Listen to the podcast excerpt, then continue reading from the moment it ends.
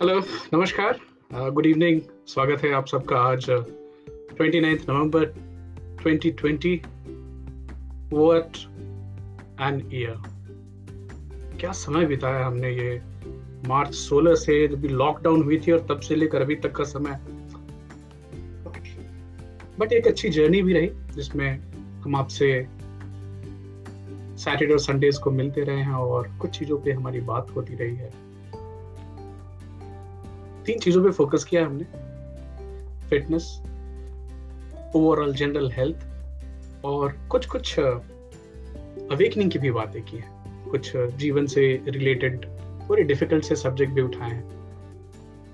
आप में से बहुत लोगों का साथ और प्यार इस पूरी जर्नी में मिलता रहा है। उसके लिए आप सबका बहुत बहुत शुक्रगुजार हूँ। कई बार ये काम एकाकी भी लगता है कि घंटों घंटों की रिसर्च बहुत सारी तैयारी उसके बाद कुछ एक टॉपिक कभी जमती है, कभी अच्छी होती है, कभी नहीं होती है। बट एक चीज़ मैंने हमेशा कोशिश की और करने की आगे भी इच्छा है कि एक जो डिसिप्लिन है, आप सबसे ये seven o'clock Saturday Sunday मिलने का, इसको ना तोड़े।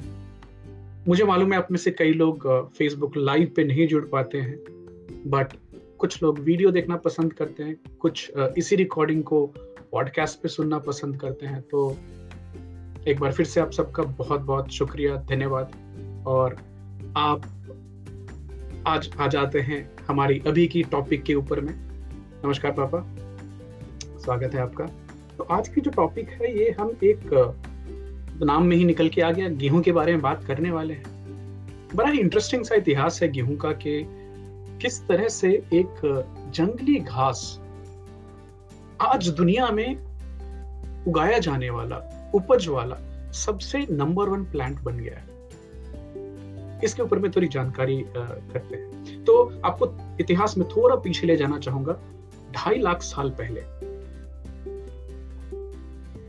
पहले इंसान जो ह्यूमंस थे, वो बने थे। होमोसेपियंस नहीं, जो हम हैं, वो नहीं। इंसान बने थे। दो लाख, उसके पचास हज़ार साल के बाद होमोसेपियंस जो हमारे पूर्वज हैं, उनकी उत्पत्ति हुई मिडिल अफ्रीका में। मात्र बारह हज़ार साल पहले, वापस रिपीट करूँगा, मात्र बारह हज़ार साल पहले इंसानों ने होमोसेपियंस ने जानवरों का और पौधों का डोमेस्टिकेशन करना चालू किया। उसके पहले मतलब ढाई लाख, दो लाख का जो फासला है, दो लाख सालों का फासला, उसके बारह हज़ार साल छोड़ दें तो उसके पूरे निरंतर काल में इंसान जो है, वो हंटर गैदरर्स रहे। शिकार करना है कंदमूल इकट्ठा करना है, खाना है, घूमते रहना है। एक जगह सेटल भी नहीं होते। और उसमें भी इंटरेस्टिंग बात, केवल आखिरी के दस हज़ार सालों में, एकदम एक जगह पर जुटकर एग्रीकल्चर करने की शुरुआत। केवल दस हज़ार साल। कुछ इंटरेस्टिंग डेटा शेयर कर रहा हूँ।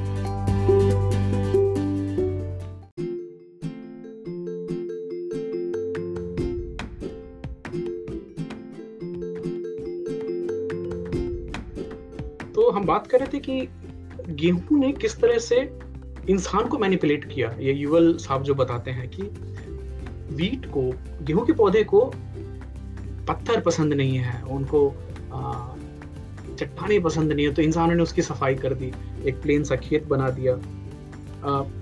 गेहूँ के पौधों को अपना जो खाना है, जो पानी है, जो सूर्य की ऊर्जा है, उसको दूसरों से शेयर करना पसंद नहीं है। तो इंसान ने उसका भी उपाय निकाला, बोला, चलो, हम बाकी सारे जितने भी घास हैं, उसको हटा देते हैं और वीडिंग ही करने लगे। घास हटाना ही एक फुल टाइम काम बन गया इंसानों का। गेहूँ के पौधे बीमार भी होते हैं, उनमें ब्लाइट होती है, कीड़े लग जाते हैं, कभी खरगोश खा जाते हैं लोकस्ट आते हैं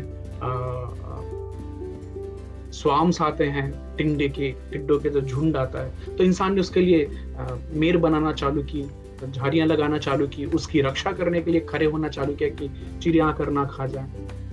अभी गेहूँ के पौधे को बहुत सारा पानी भी चाहिए होता है तो पानी के लिए इंसान ने फिर कैनाल्स बनाए, नहरें बनाई, नदियों से बाहर और, जो पॉन्ड्स होते हैं, वहाँ से बहुत बहुत पानी भर भर के ले जा करके लग करके उसको ले जाकर डालना। तो और तो और जाने दीजिए, ये गोबर और बाकी जो जानवरों के जो मल होते हैं, उसको भी जमा करना चालू किया कि आपको मालूम है कि उसको खेत में अगर मिलाया जाए तो उर्वरता बढ़ती है प्रोडक्टिविटी बढ़ती है सॉइल की तो इन सब चीज़ों को मिला के तो एक आप देखने जाए तो इंसान जो है वो एक कंफर्टेबल सा हंटर गैदरर था।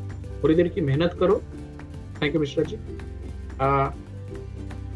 Mishra ji mike की इफ़ेक्ट आपको फेसबुक पे या, या फिर बाद में जो पॉडकास्ट शेयर करूँगा उसमें पता चलेगी। Thank you so much so गेहूँ को उर्वरता के लिए जो गोवा गाँव में बोलते हैं, गोबर मिलाकर और बाकी जानवरों का तो इंसान ने ये सब कुछ करना चालू किया और अपनी जो नेचुरल जो प्रवृत्ति थी जो नेचुरल काम करते थे इंसान जो हम हंटर गैदरर्स थे, खाली एक एग्रीकल्चरिस्ट बनने के पहले पूरे तक दौरा शिकार किया, खाए, आराम किया। तो हमारी जो लाइफ थी, वो उस समय में ज़्यादा आई वुड से कंफर्टेबल थी rather than becoming a full fledge agriculturist तो ये सब हमारी जो इंसानी जो प्रवृत्ति थी, जो बेसिकली एप ही थे पहले, वो क्लाइम करते थे, पेड़ पे चढ़ना है दौड़ना है, किसी जानवर को दौड़ के मार देना है। तो हम हंटर गैदरर्स थे। अब उसके बदले गेहूँ उगाने में क्या हो गया? हमें पत्थर हटाना है, हमें ज़मीन की खुदाई करनी है हमें पानी ला करके तो हेवी वर्क हो गया। और इसकी वजह से एक चीज़ तो हुई कि एक सिक्योरिटी लोगों को मिली कि हाँ देखो, एक ही जगह पे खाना मिलेगा तो हमें ज़्यादा घूमने की ज़रूरत नहीं। हाईवे की ज़्यादा घूमने की ज़रूरत नहीं है तो एक जगह पे उसके लिए परमानेंट हम सेटल भी हो गए।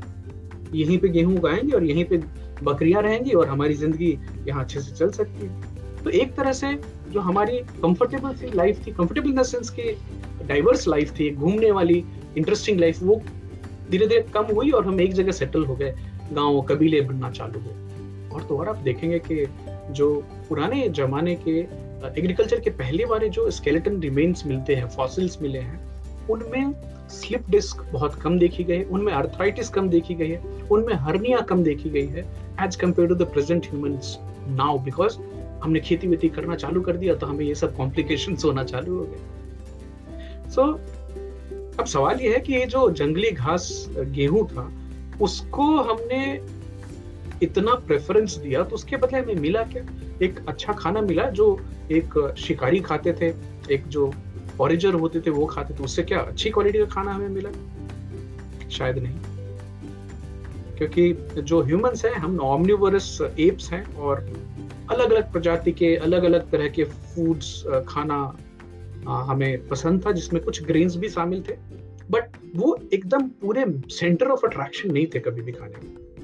सो युवल साहब बताते हैं नमस्कार विकास जी। युवल साहब बताते हैं कि a diet based on cereal is poor in minerals and vitamins and hard to digest and really bad for teeths and gums तो गुई, मांस बना के उसका चावल खाएँ या आटा खाएँ तो ना उसमें दांत को ज़्यादा काम करना और हमारे दांत जो बने हैं, वो हार्ड चीज़ों को तोड़ने के लिए, फल, सब्जियों को चबाने के लिए बने तो ये हमारे दांत के हेल्थ के लिए भी अच्छा नहीं वीट से, गेहूँ से क्या हमें एक इकोनॉमिक सिक्योरिटी मिली क्या? कि इंसान को एक जगह पे सिक्योर रह सके। तो यहाँ पे युवल साहब का बोलना है कि जो हंटर गैदरर्स थे तो हंटर गैदरर्स एक पौधा ना तो दूसरा खा लें, एक जानवर ना तो दूसरा खा लें। बट वीट की डिपेंडेंस के ऊपर में ये हो गया कि अगर अगर आपकी प्रधानता एक धान या गेहूँ आपकी प्रधान फ़सल है और उस साल अगर बारिश ना हुई, और मैं पुराने जमाने की बात कर रहा हूँ तो एक बड़े से इलाके में सूखा हो जाता था और सूखा होने की वजह से अकाल आना और बहुत सारी जाने गई है। वायलेंस भी कम नहीं हुई थी। इनिशियल स्टेजेस में कि अपने खेत को बचाने के लिए भी बहुत वायलेंस होती थी। कुछ अफ्रीकन ट्राइब्स में तो 30 35 परसेंट मेल जिनोसाइड वो मारे जाते थे खाली अपनी ज़मीन और खेत की रक्षा करने में तो अभी हमने सोचा कि वीट के ऊपर में हम थोड़ी और डिटेल निकालते तो वीट आफ्टर ये एक वाइल्ड ग्रास है। ट्रिटियसी फैमिली की ट्रिटियसी फैमिली जिसमें वीट राई और बार्ली तीनों आते हैं ओट भी आता है इसी अब जो ये भी इंटरेस्टिंग चीज़ पता चली कि जो पुरानी वीट की पौधे होते थे, वो छह छह फीट लंबे होते थे। बट हमने धीरे धीरे उसको genetics I would say selection करके कि कौन से पौधे में ज़्यादा बालियाँ आती हैं, किसमें फन ज़्यादा होता है कौन सा खाने में ज़्यादा मीठा ये सब करके धीरे धीरे जेनेटिक सिलेक्शन किया हमने और आइन कॉर्न जो फ़र्स्ट कल्टीवेटेड वीट था, जो कि ट्रीटिकम मोनोकोकम बोलते हैं उसको आर्मीनिया जॉर्जिया और टर्की में पाया जाता था। अभी भी आपको जानकर आश्चर्य हुआ कि अमेरिका में एक कल्चर चली है जिसमें कामुत वीट बोलते हैं, Kamut K A M U T incidentally एक फार्मर जी हैं, उनको ये वीट मिल गई और उन्होंने क्या किया है उसके बाद उस वीट को पूरे पूरे एकदम ऑर्गेनिक तरीके से बिना एनी जेनेटिक मॉडिफिकेशन किए उसको उगाना चालू किया। अब ये उगाने से हकी वो बड़े आई वुड से ओपन भी हैं। Second he has not restricted any other people from uh, using that uh, seed और उनकी तरफ़ से कोई रोक नहीं कि कोई अगर चाहे उसको यूज़ करना तो कर सकते हैं। Looks like we again have some trouble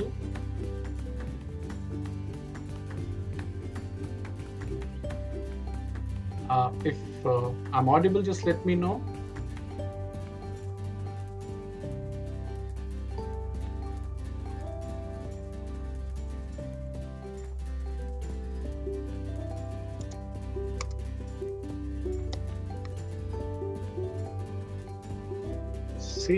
somebody can see the okay looks like uh, I have received the audio back. Okay.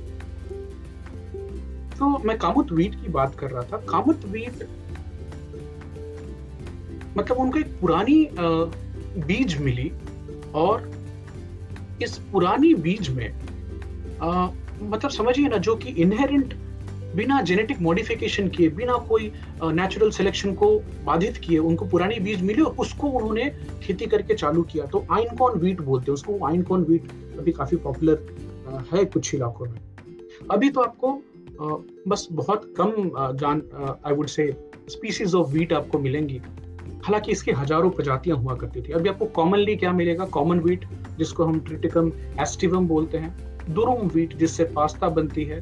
White wheat और जिसको क्लब वीट बोला जाता है जिसके आ, मैदे का इस्तेमाल केक और पेस्ट्रीज और बाकी चीज़ों में किया जाता है। मैंने ये भी चेक किया कि वीट कंजम्पशन सबसे ज़्यादा किन किन देशों में होता है? तो China number one obviously because of population में भी ज़्यादा है। तो नंबर वन में चाइना आते हैं। एंड हम जो आपको बता रहे हैं डेटा ये एक हज़ार मेट्रिक टन की बात हो रही तो चाइना में one lakh twenty five thousand in thousand का मल्टीपल्स में मेट्रिक टन गेहूँ की खपत है। उसके बाद यूरोपियन यूनियन आता है, जिनमें जहाँ खपत है एक लाख तेईस हज़ार दो सौ हज़ार मीट्रिक टन और तीसरे नंबर पर भारत आती है। भारत में है ninety five thousand six hundred twenty nine thousand metric ton गेहूँ की खपत। तो इंडिया नंबर हालाँकि मुझे लगा था कि हम बहुत ज़्यादा राइस ईटर्स हैं बट आपको ये जानकर नॉर्थन साइड में ज़्यादातर अभी भी वीट और वीट बॉल जो हम बोलते हैं, हरियाणा, पंजाब यूपी का जो बेल्ट लगा हुआ था, बिहार तक जाता है, वहाँ पे गेहूँ अच्छी खासी पैदावार होती है। I share the data with you कि कहाँ कहाँ पे गेहूँ किस तरह से इंडिया में। आपको एक इंटरेस्टिंग चीज़ अगर पापा सुन रहे हैं तो बताएँगे कि एग्रीकल्चर रिवोल्यूशन आने के पहले, और पूसा में जो एग्रीकल्चर कॉलेज है, वहाँ के साइंटिस्ट ने इंडियन एग्रीकल्चर रिसर्च इंस्टीट्यूट के साइंटिस्ट ने नॉर्मन बोरलॉक करके एक एग्रीकल्चरिस्ट हुआ करते थे यूएसए के, जिन्होंने एक हाई यील्ड गेहूँ की बात की और वो इतनी प्रोपोगेट हुई कि भारत में जो हरित क्रांति बोलते हैं, उस हरित क्रांति के प्रोपोनेंट नॉर्मन बोरोलॉग बोरलॉग रहे। उनकी टेक्नोलॉजी और उनकी जो बीज है, उसको इस्तेमाल करके भारत खाने में आत्मनिर्भर भी हुआ। तो एक इंटरेस्टिंग जर्नी है वो भी जानना। और ये बहुत पहले की बात नहीं है। आपके पिताजी से पूछेगा वो आपको बता देंगे कि ये कैसे कैसे हुआ है। हाँ हाँ मुकुल थैंक यू शुक्रिया। अभी वीट के आप न्यूट्रिशनल कंपोनेंट पे अगर देखने जाएँ तो न्यूट्रिशनल वैल्यू अगर 100 ग्राम गेहूँ ले लें तो आपको उसमें एनर्जी मिलती है 327 कैलोरीज हालाँकि गेहूँ का पूरा पूरा 71 परसेंट हिस्सा कार्बोहाइड्रेट्स होता है। फाइबर होता है 12 ग्राम, अगर 100 ग्राम की बात कर रहे हैं तो फैट बहुत कम 1.54 परसेंट प्रोटीन 12.61 बट लेकिन प्रोटीन में प्रॉब्लम आज हम उसके बारे में थोड़ी बातचीत करेंगे और आप सब जानकार श्रोता हैं, आपको पता होगा पहले से बट कुछ नई चीज़ें भी मिलेंगी तो इंटरेस्टिंग है ये। अभी देखिए प्रॉब्लम ये है कि कार्बोहाइड्रेट जो इतना हाई कंटेंट है ऑलमोस्ट सेवेंटी टू परसेंट के हिसाब से तो हाई डाइजेस्टिबिलिटी होती है और ये बहुत जल्दी पच के हमारे शरीर में एक शुगर की स्पाइक करता है। तो क्या ये डिजायरेबल है इतनी?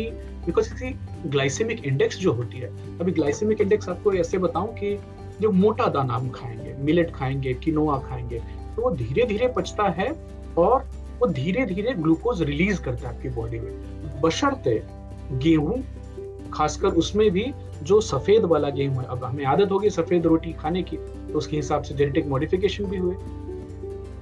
व्हाइट राइस सफ़ेद वाला गेहूँ और आलू, ये तीन चीज़ें बड़ी हाई ग्लाइसेमिक इंडेक्स वाले हैं कि आपकी बॉडी में इमीडिएटली ये शुगर का स्पाइक लाते हैं, जो कि अच्छा नहीं है। मतलब समझिए कि ये एक तरह से है कि हाई डिमांड ऑफ़ इंसुलिन पैदा करना। बॉडी को हाई डिमांड इंसुलिन आई और ये बार बार हो रही क्योंकि हमारे खाने में ही अब अब कुछ लोग तो तीन तीन टाइम रोटी और चावल का सेवन करते हैं, जिसमें प्राइमरी फ़ूड वही होता है। तो आप अपने जो इंसुलिन बनने की, जो शरीर की नॉर्मल नेचुरल प्रक्रिया है, जो कि हंटर गैदरर्स थे तो हम इतना अनाज नहीं खाते थे।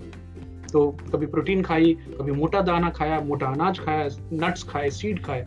तो खाली कार्बोहाइड्रेट के रिस्पॉन्स में इंसुलिन रिलीज़ होती है। आप प्रोटीन वाला फैट वाला डाइट खाएँगे तो उसमें इंसुलिन रिलीज़ कम होती है, या नहीं भी होती।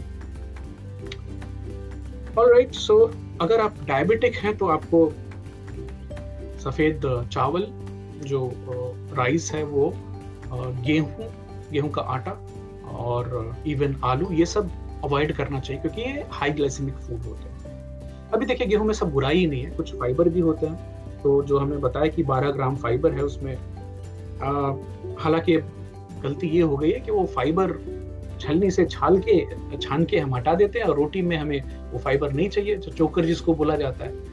हालाँकि ब्रांड बोलते हैं अभी अंग्रेज़ी में तो।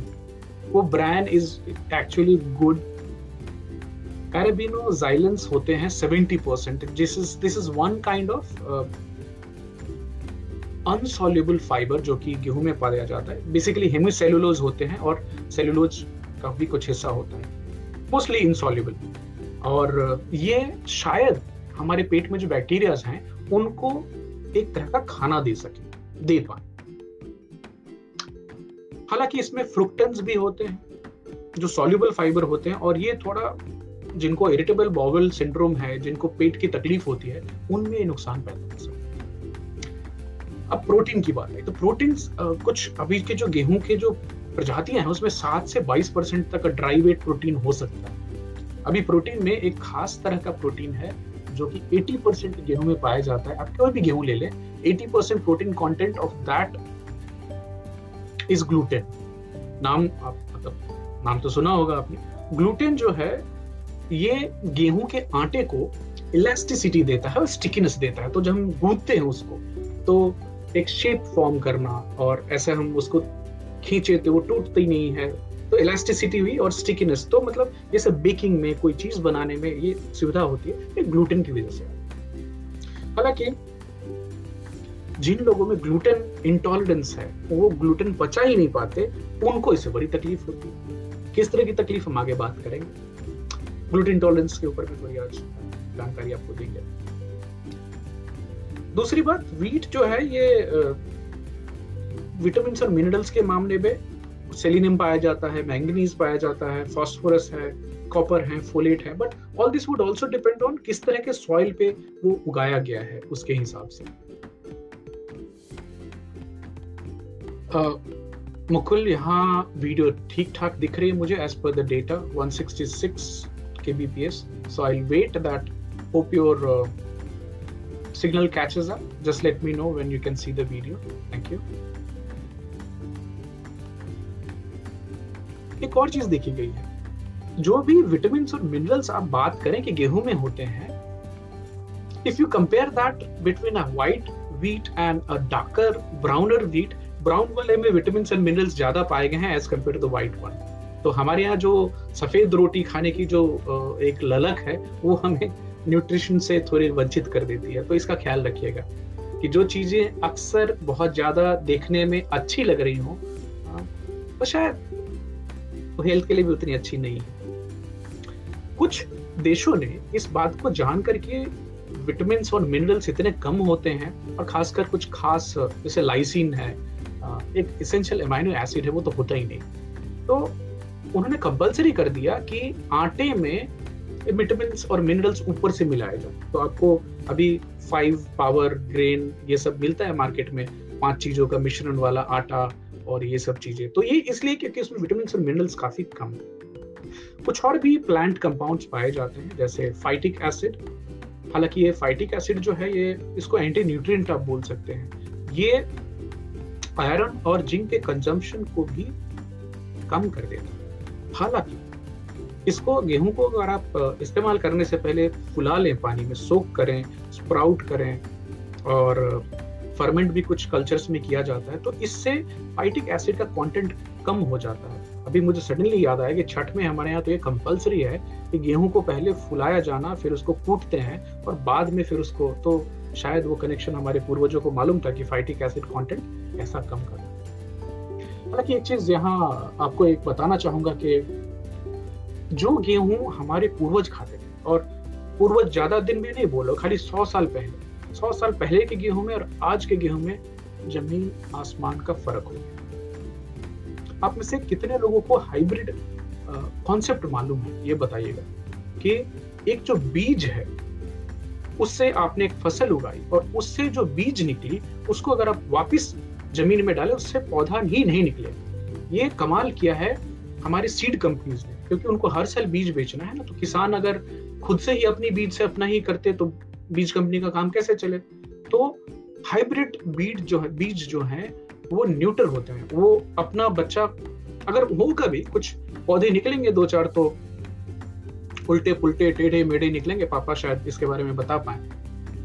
पापा ने कुछ लिखा है 1965 के बाद ही विकसित वैरायटी आया, पिताजी विशेष किसान थे, पूसा फार्म के बिल्कुल सही बोला आपने, और पापा, यही समय था, नॉर्मन बोरलॉग, हरित क्रांति, ये सब जो चला था, उसके पहले गेहूँ तो एक तो खेती कम होती थी। ऊपर से पैदावार भी बहुत बहुत कम होती थी as compared to later on हालाँकि ये जो पैदावार बढ़ाना है और गेहूँ को और टेस्टी बनाना है, उसका कार्बोहाइड्रेट कंटेंट बढ़ाना है, वो ज़्यादा अच्छे से बेली जा सके ग्लूटेन कंटेंट तो बहुत ज़्यादा जेनेटिक मॉडिफिकेशन हुई और I would not say natural selection एक मैनिपुलेशन हुई जो कि साइंटिस्ट ने किया, हमारे बॉटनिस्ट ने किया। अब उसका कारण ये हुआ है कि अभी की जो गेहूँ है, उसकी ग्लूटेन कंटेंट आयन कॉर्न गेहूँ, जो कि बाइबल के समय में बहुत पहले से जो पुराना गेहूँ आप सुनेंगे और जानेंगे, उसका ग्लूटेन कंटेंट बहुत कम होता था। तो अब वो हमें अपील इसलिए नहीं करता कि उसकी उपज कम होती है, मीठी कम होगी वो, लेकिन उसमें ग्लूटेन कम है, उसमें कार्ब कंटेंट कम होता है। वो धीरे धीरे साइड में गायब हो गई और जो चल रही अभी वो ड्वार्फ वीट चल रही है, जो कि पहले तो खाली हाइब्रिड ही होती थी कि दो ज़्यादा, मान लीजिए एक सिलेक्शन किया कि एक छोटे पौधे में ज़्यादा बालियाँ आ रही हैं तो उसको ले लो।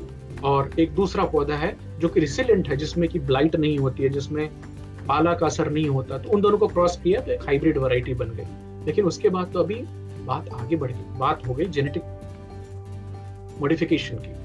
तो जीन जीएमओ फ़ूड जो होता है, अभी वो भी उसमें काफ़ी देखा है। अभी ग्लूटेन क्या करता है? जो कंटेंट बढ़ गई है डॉक्टर मार्क हाइमन साहब के हिसाब से जो कि बहुत बड़े functional doctor functional medicine practice करने वाले डॉक्टर उनका बोलना है कि न केवल उन लोगों में जिनमें ग्लूटेन इंटॉलरेंस है उनमें लीकी गट होती है बल्कि ग्लूटेन साधारण लोगों में भी लीकी गट कारण बन सकते लीकी गट क्या है हम आपको बताएँगे इसके बारे में। देखिए ये आ, हमारी जो पेट की जो अंदर में कोशिकाएँ हैं, वो एक सेल की मोटाई वाले ही हैं बट बहुत टाइट होते हैं। उनका जंक्शन टाइट होता है। और उनका काम ये होता है कि वो जो खाने की चीज़ें हैं, वो हमारे खून में ना जा पाए। और उनके बीच में म्यूकस लाइनिंग होती है और वहीं पे बैक्टीरियाज होते हैं। लेकिन ग्लूटेन की वजह से एक खास तरह का एक प्रो इन्फ्लेमेटरी कंपाउंड निकलती है जोन्यूलिन जोन्यूलिन बोलते हैं उसको। ये जोन्यूलिन क्या करता है? ये जो कॉम्पैक्ट पैकिंग है, उसको लूज करता है तो कहीं कहीं छेद हो जाते हैं। और नतीजा ये है कि खाने की कुछ चीज़ें जो कि नॉर्मली हमारी डाइजेशन से निकल जानी चाहिए थी, वो आपके ब्लड के अंदर में सर्कुलेट करना चालू करती हैं और हमारी, आपकी बॉडी को मालूम है कि कुछ भी एक बैक्टीरिया नहीं आना चाहिए। Even dead bacteria also shouldn't come in the blood circulation तो जैसे ही कुछ चीज़ें अंदर जाती हैं तो बॉडी उसके अगेंस्ट में इम्यून रिस्पॉन्स चालू करती है। और जिन लोगों में ग्लूटेन इंटॉलरेंस है, उनमें बहुत ज़्यादा रिएक्शंस देखे गए हैं। साधारण लोगों में भी ये ग्लूटेन इंटॉलरेंस करती है। तो आप में से कई लोग पूछेंगे ग्लूटेन इंटॉलरेंस होता क्या है? हमारे तो पूर्वज, दादा, परदादा सब खाते आए उनको। तो भाई साहब, हमारे दादा, परदादा पापा ने बता दिया 1965 ये तो उनके जीवन काल में हुआ है कि ये हाइब्रिड और हाई इल्ड वाली गेहूँ आ गई है। तो उसकी अब नेचर चेंज कर दिया अपने जो नॉर्मल ग्रेन थी उसकी। तो आशीष पूछ रहे हैं मल्टीग्रेन हेल्पफुल है क्या? मल्टीग्रेन डेफिनेटली हेल्पफुल है बट हम तीन चीज़ों के लिए आपको रिक्वेस्ट करेंगे जो आगे और बात करने वाले हैं। सफ़ेद चावल, सफ़ेद गेहूँ और आलू, ये तीन चीज़ें। और मैं इसलिए बोल रहा हूँ कि आप, मैं, आप मेरे से छोटे हैं बट मेरे जैसे लोग जो फोर्टीज क्रॉस कर चुके हैं, हमें हमारी प्री डायबिटिक स्टेज में नहीं जाना है। बिकॉज़ हम हाईली प्रीडिस्पोज हैं, हम जब भी आलू खाएँगे रोटियाँ खाएँगे गेहूँ का या ब्रेड खाएँगे, ब्रेड तो और भी गंदा होता है। आपको एक खाली ये बता दो कि दो स्लाइस ब्रेड अगर कोई खाते हैं व्हाइट ब्रेड के या ब्राउन ब्रेड के ब्राउन ब्रेड ब्राउन कुछ नहीं होता, उसमें कलर डाल के कैरेमल डाल के उसको ब्राउन किया जाता है। डोंट फॉल फॉर दैट उसके बशर्ते आप दो चाय की चम्मच चीनी फांक लें तो भी आपकी बॉडी में शुगर स्पाइक कम होगा एज कंपेयर टू दो स्लाइस ब्रेड के। तो मल्टीग्रेन में भी गेहूँ कम किया जा सकता है। तीन चीज़ें अवॉइड करनी, कम करनी अवॉइड नहीं करनी। है अवॉइड कुछ नहीं करना है। गेहूँ, सफ़ेद चावल, उसको कम कीजिए, आलू कम कीजिए। बाकी आप सब्ज़ियाँ खाइए बीन्स खाइए सलाद खाइए, दाल खाएँ, आपको जो भी एनिमल प्रोटीन में जो आपको पसंद आता है, आपके हिसाब से वो खाएँ उसको। नट्स सीड्स खाएँ ड्राई फ्रूट्स खाएँ, उसके लिए कोई दिक्कत नहीं है। तो हमारी जो कार्ब्स कंटेंट है खाने की, उसको कम करने की सलाह दी गई है, जो कि इंसुलिन रेसिस्टेंस नहीं आने देगी आपकी बॉडी और हाइपर इंसुलिन इंसुलिनीमेनिया नहीं होने देगी आपको ऑलराइट तो अभी आप में से कई लोग पूछ भी रहे होंगे, मन में चल रहा होगा कि फिर ये नहीं खाएँ तो क्या खाएँ? तो ब्राउन राइस रिकमेंडेड है ब्लैक राइस हाईली रिकमेंडेड उसको राजाओं का खाना बोला जाता है। एक्चुअली इतना डार्क ब्राउन होता है कि वो काला बनता है तो बहुत सारे एंथोसाइनिन्स होते हैं, बहुत सारे उसमें हेल्पफुल प्लांट केमिकल्स होते हैं। किनोआ एक अच्छा कंटेंडर है। हमने कुछ दिनों से शुरुआत की है किनोआ की। और केवल इतना सारा एक आधा कप उसको सोख करके और बनाए तो इतना बनता है और काफ़ी लो ग्लाइसेमिक इंडेक्स का खाना है प्रोटीन भी होता है उसमें। मैं किनोआ के ऊपर मैं बाद में अलग से बात करूँगा गेहूँ के ऊपर ही रह जाते हैं। मिलेट जो बाजरा है, जवार है, ये आपके अगर खाने में आए तो अच्छी बात है। कॉर्न भी एक हाई काब होता है बट अब मल्टीग्रेन आप कर सकते हैं। हालाँकि अगर कंजम्पशन जितनी कम करें, जो वाइट कार्ब्स हैं, उनकी तो उतना ही अच्छा है। डॉक्टर मार्क हाइमन साहब बताते हैं कि अगर उनके यहाँ लोग फ़ूड सेंसिटिविटी के प्रॉब्लम से आते हैं तो सबसे ज़्यादा फ़ूड सेंसिटिविटी किसी चीज़ से लोगों को है तो वो है ग्लूटेन से। Number one cause of food food sensitivity तो इसको सुपर स्टार्च बोलते हैं डॉक्टर मार्क हाइमन और उनका बताना है कि आइन कॉर्न हेयरलूम बिबिलिकल वीट ये सब जो थे, सब गायब हो गए और बच क्या गया? ड्वार्फ वीट जो कि जेनेटिकली मैनिपुलेटेड है जीएमओ वीट है। इसमें स्टार्च की कंटेंट ज़्यादा है, इसमें ग्लूटेन की कंटेंट ज़्यादा है और इसमें एक होती है एमाइलोपेक्टिन ए नाम की काब, जो कि बहुत ज़्यादा मोटापा पैदा करती है। जैसे मैंने पहले बताया कि खाली दो bread slice versus two teaspoon वाला एग्जांपल तो जब भी किसी भी खाने के आइटम की ग्लाइसेमिक इंडेक्स बहुत ज़्यादा होगी तो वो प्रॉम्प्ट करेगा आपके बॉडी को कि इंसुलिन ज़्यादा रिलीज़ करो इंसुलिन ज़्यादा रिलीज़ होगी और आपके शरीर में ग्लूकोज ज़रूरत से ज़्यादा है तो उसको क्या करेंगे? फैट सेल में जमा करना है उसको। इंसुलिन वो बोलती है उसको करने के लिए। अभी फैट सेल की लिमिट होती है, वो कितना बड़ा हो सकता है, कितना जमा हो सकता है? होते होते बेचारा वो लीक करना चालू करता है तो आपके पूरे शरीर में, पूरे खून में ट्राइग्लिसराइड्स के लेवल बढ़े रहते हैं फैट के लेवल्स बढ़े रहते हैं और वो सूजन का काम करते हैं। तो एक साइकिल सी बनती है। अगर आपको उसको अवॉइड करना है तो high starch high glycemic index वाले खाने पे नियंत्रण करना इंपॉर्टेंट राइट ना केवल ये, बल्कि हाई ग्लाइसेमिक इंडेक्स वाली चीज़ें, जिसमें गेहूँ भी आती है, जिसमें आलू आता है, जिसमें सफ़ेद चावल आता है, ये फैटी लिवर कॉज करते हैं क्योंकि आपकी कंटिन्यूस एक सिग्नल जा रही है कि जमा करो स्टोर करो स्टोर करो। ओबेसिटी प्री डायबिटीज़ डायबिटीज़ और मोटा मोटा बोले तो एक काब हमें कम करने की सलाह डॉक्टर मार्क हाइमन देते हैं। अभी जो ग्लूटेन कंटेंट इतना ज़्यादा बढ़ गया है, इससे जिन लोगों में फुल ब्लोन सीलिक डिसीज होती है उनमें इंसुलिन रेसिस्टेंस देखी गई है, उनका वेट बढ़ता है डायबिटीज़ देखी गई है, और भी 55 अलग अलग तरह के डिसऑर्डर्स देखे गए हैं, जिसमें ऑटोमिन डिसीज हो सकते हैं इरिटेबल बॉवल सिंड्रोम जैसा हो सकता है रिफ्लक्स हो सकती है, कुछ केसेस में कैंसर डिप्रेशन ऑस्टियोपोरोसिस भी देखे जा सकते हैं। बट मतलब घबरा मत जाइए, सब एक्सट्रीम चीज़ें मैं बात कर रहा हूँ। तो अल्टीमेटली मोटा मोटा एक सजेशन क्या निकल के आ रहा है? जो इन सब चार पाँच सोर्सेज की जो इंफॉर्मेशन निकाली सब्ज़ियाँ ज़्यादा खानी है फ्रूट्स खाने हैं बीन्स खाने हैं, दाल nut seed lean animal proteins जो आप खा सके। हालाँकि अभी एक नई मूवमेंट भी चालू है कि रेड मीट को बहुत ज़्यादा विक्टिमाइज किया जा रहा है, उसके बारे में कभी अलग बात करेंगे। सीलिक डिज़ीज़ कुछ खास लोगों को, जिन लोगों को पचा ही नहीं पाते, उनको सीलिक डिज़ीज़ होती है, उसके लक्षण क्या है हम आपको बताएँगे आगे और पेट में सूजन होना ये भी देखा गया है। गेहूँ में एक और बड़ी इंटरेस्टिंग चीज़ मिलती है, उसको डॉक्टर मार्क हाइमन बोलते हैं सुपर ड्रग अब सुपर ड्रग इसलिए कि गेहूँ जो पचती है तो पॉलीपेप्टाइड्स बनते हैं और पॉलीपेप्टाइड्स में एक सॉर्फिन नाम की एक चीज़ होती है। तो जैसे हम दौड़ते हैं एक्सरसाइज करते हैं तो हमारे शरीर में खुशी वाला जो हार्मोन रिलीज़ होता है ना एंडोर्फिन तो एक्टिव भी होता है। तो जो दौड़ने वाले हैं, उनको रोज दौड़ना होता है। उनको नशे की तलब जैसी लगती है। एक और इंटरेस्टिंग चीज़ बताते हैं कि जिन लोगों को नशा हो जाता है हाई पिछले जिन लोगों को नशा होता है, जैसे हीरोइन के एडिक्ट हैं तो उनको डी एडिक्शन सेंटर में एक दवाई दी जाती है इसका नाम है नैलोक्सन ये नैलोक्सन अगर बिंज ईटर्स जो हैं बिंज ईटिंग आप क्यों करेंगे? कि आपने केक खाई पेस्ट्री खाई, आपने गेहूँ खाया बहुत सारा आई मीन गेहूँ सीधा तो खा ही नहीं सकते। गेहूँ के आटे की बनी हुई चीज़ें खाई, जिसमें चीनी मिला हुआ था तो आपकी बॉडी में एक्सॉर्फिन्स रिलीज़ हुए और मतलब खाने की तरफ़ से गए। वो जिन लोगों को अपने खाने पे नियंत्रण कम होता है, वो उस नियंत्रण को खो देते हैं और और ज़्यादा खाने लगते हैं। इसको बोलते हैं बिंज ईटिंग तो अभी जैसे कालीन भैया और बाकी नेटफ्लिक्स और बाकी एक सीरीज़ आप देखने जाए तो रुकने का बटन ही नहीं है। आप बैठे रहे, अपने आप वो स्किप आगे स्किप आगे चलता रहेगा। तो हम जब डिजिटल डिटॉक्स वाली बात कर रहे थे तो किताब होती है कि हमने किताब पढ़ी तो किताब खत्म हुई तो बंद करके रख दी।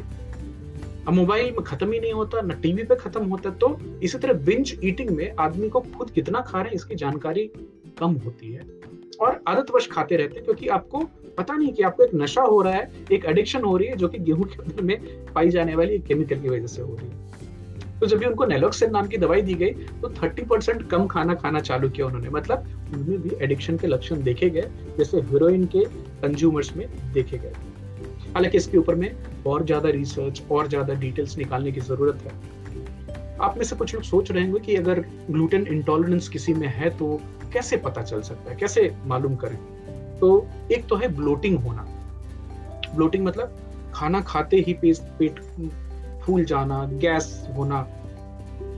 एक बहुत ही पॉपुलर टॉपिक था पहले गैस हो जाता है इनको। अभी मेरे हिसाब से एक तो फैक्टर थी कि एक पानी की भी कंटेंट के ऊपर में इसका कंट्रोल हुआ है और ब्लोटिंग होना तो गैस भर जाना, पेट डिस्कम्फर्ट होना, आपको अच्छा महसूस नहीं होता खाने के बाद। इसको लोग बोलते हैं कि ज़्यादा खा ली इसके वजह से शायद नहीं, कि इसके पीछे ग्लूटेन इंटॉलरेंस हो सकती है। तो आपको अगर ये जान, जानकारी देखनी है कि खाने के बाद आपको तकलीफ़ हो रही कि नहीं हो रही तो गेहूँ कट करके देखें, कुछ दिन, शायद आपको सुधार नज़र आए।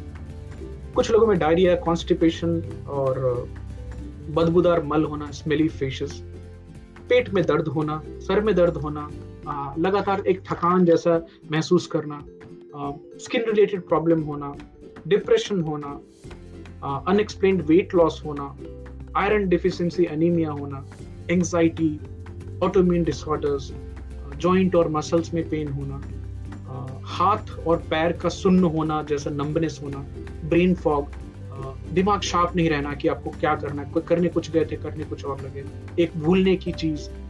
ये सब शायद ग्लूटेन इंटॉलरेंस की वजह से हो सकती है। इसकी टेस्ट होती है।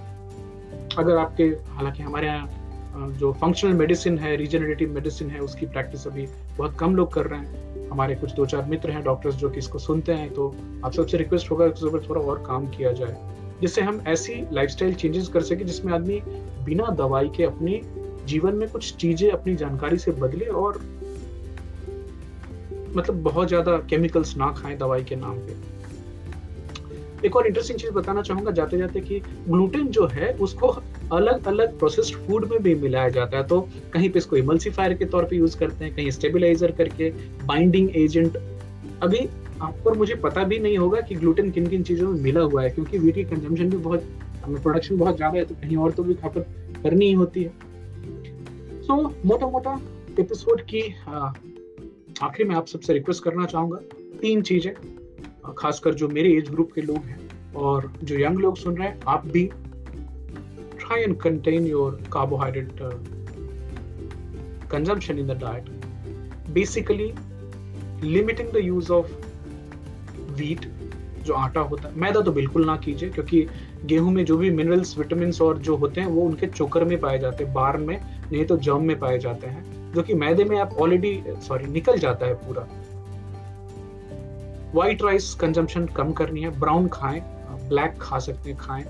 मोटे दाने वाले जो अनाज हैं मिलेट है किनोआ है, बाजरा है, ज्वार है, उसको और ज़्यादा इस्तेमाल करें, आलू कम करने की कोशिश करें। चाहे आप प्री डायबिटिक हों कि डायबिटिक हो, आप डायबिटिक हैं तो पूरा अवॉइड करें आप, उसमें कोई सोचने की बात नहीं है।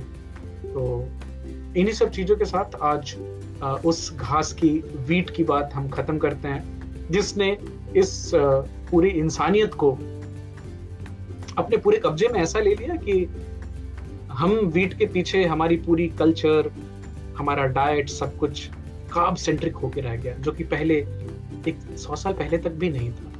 तो आप में से कई ये मन ही मन सोच रहे होंगे कि ये आफ्टर ऑल क्यों करते हैं कि हमारे तो ट्रेडिशन है।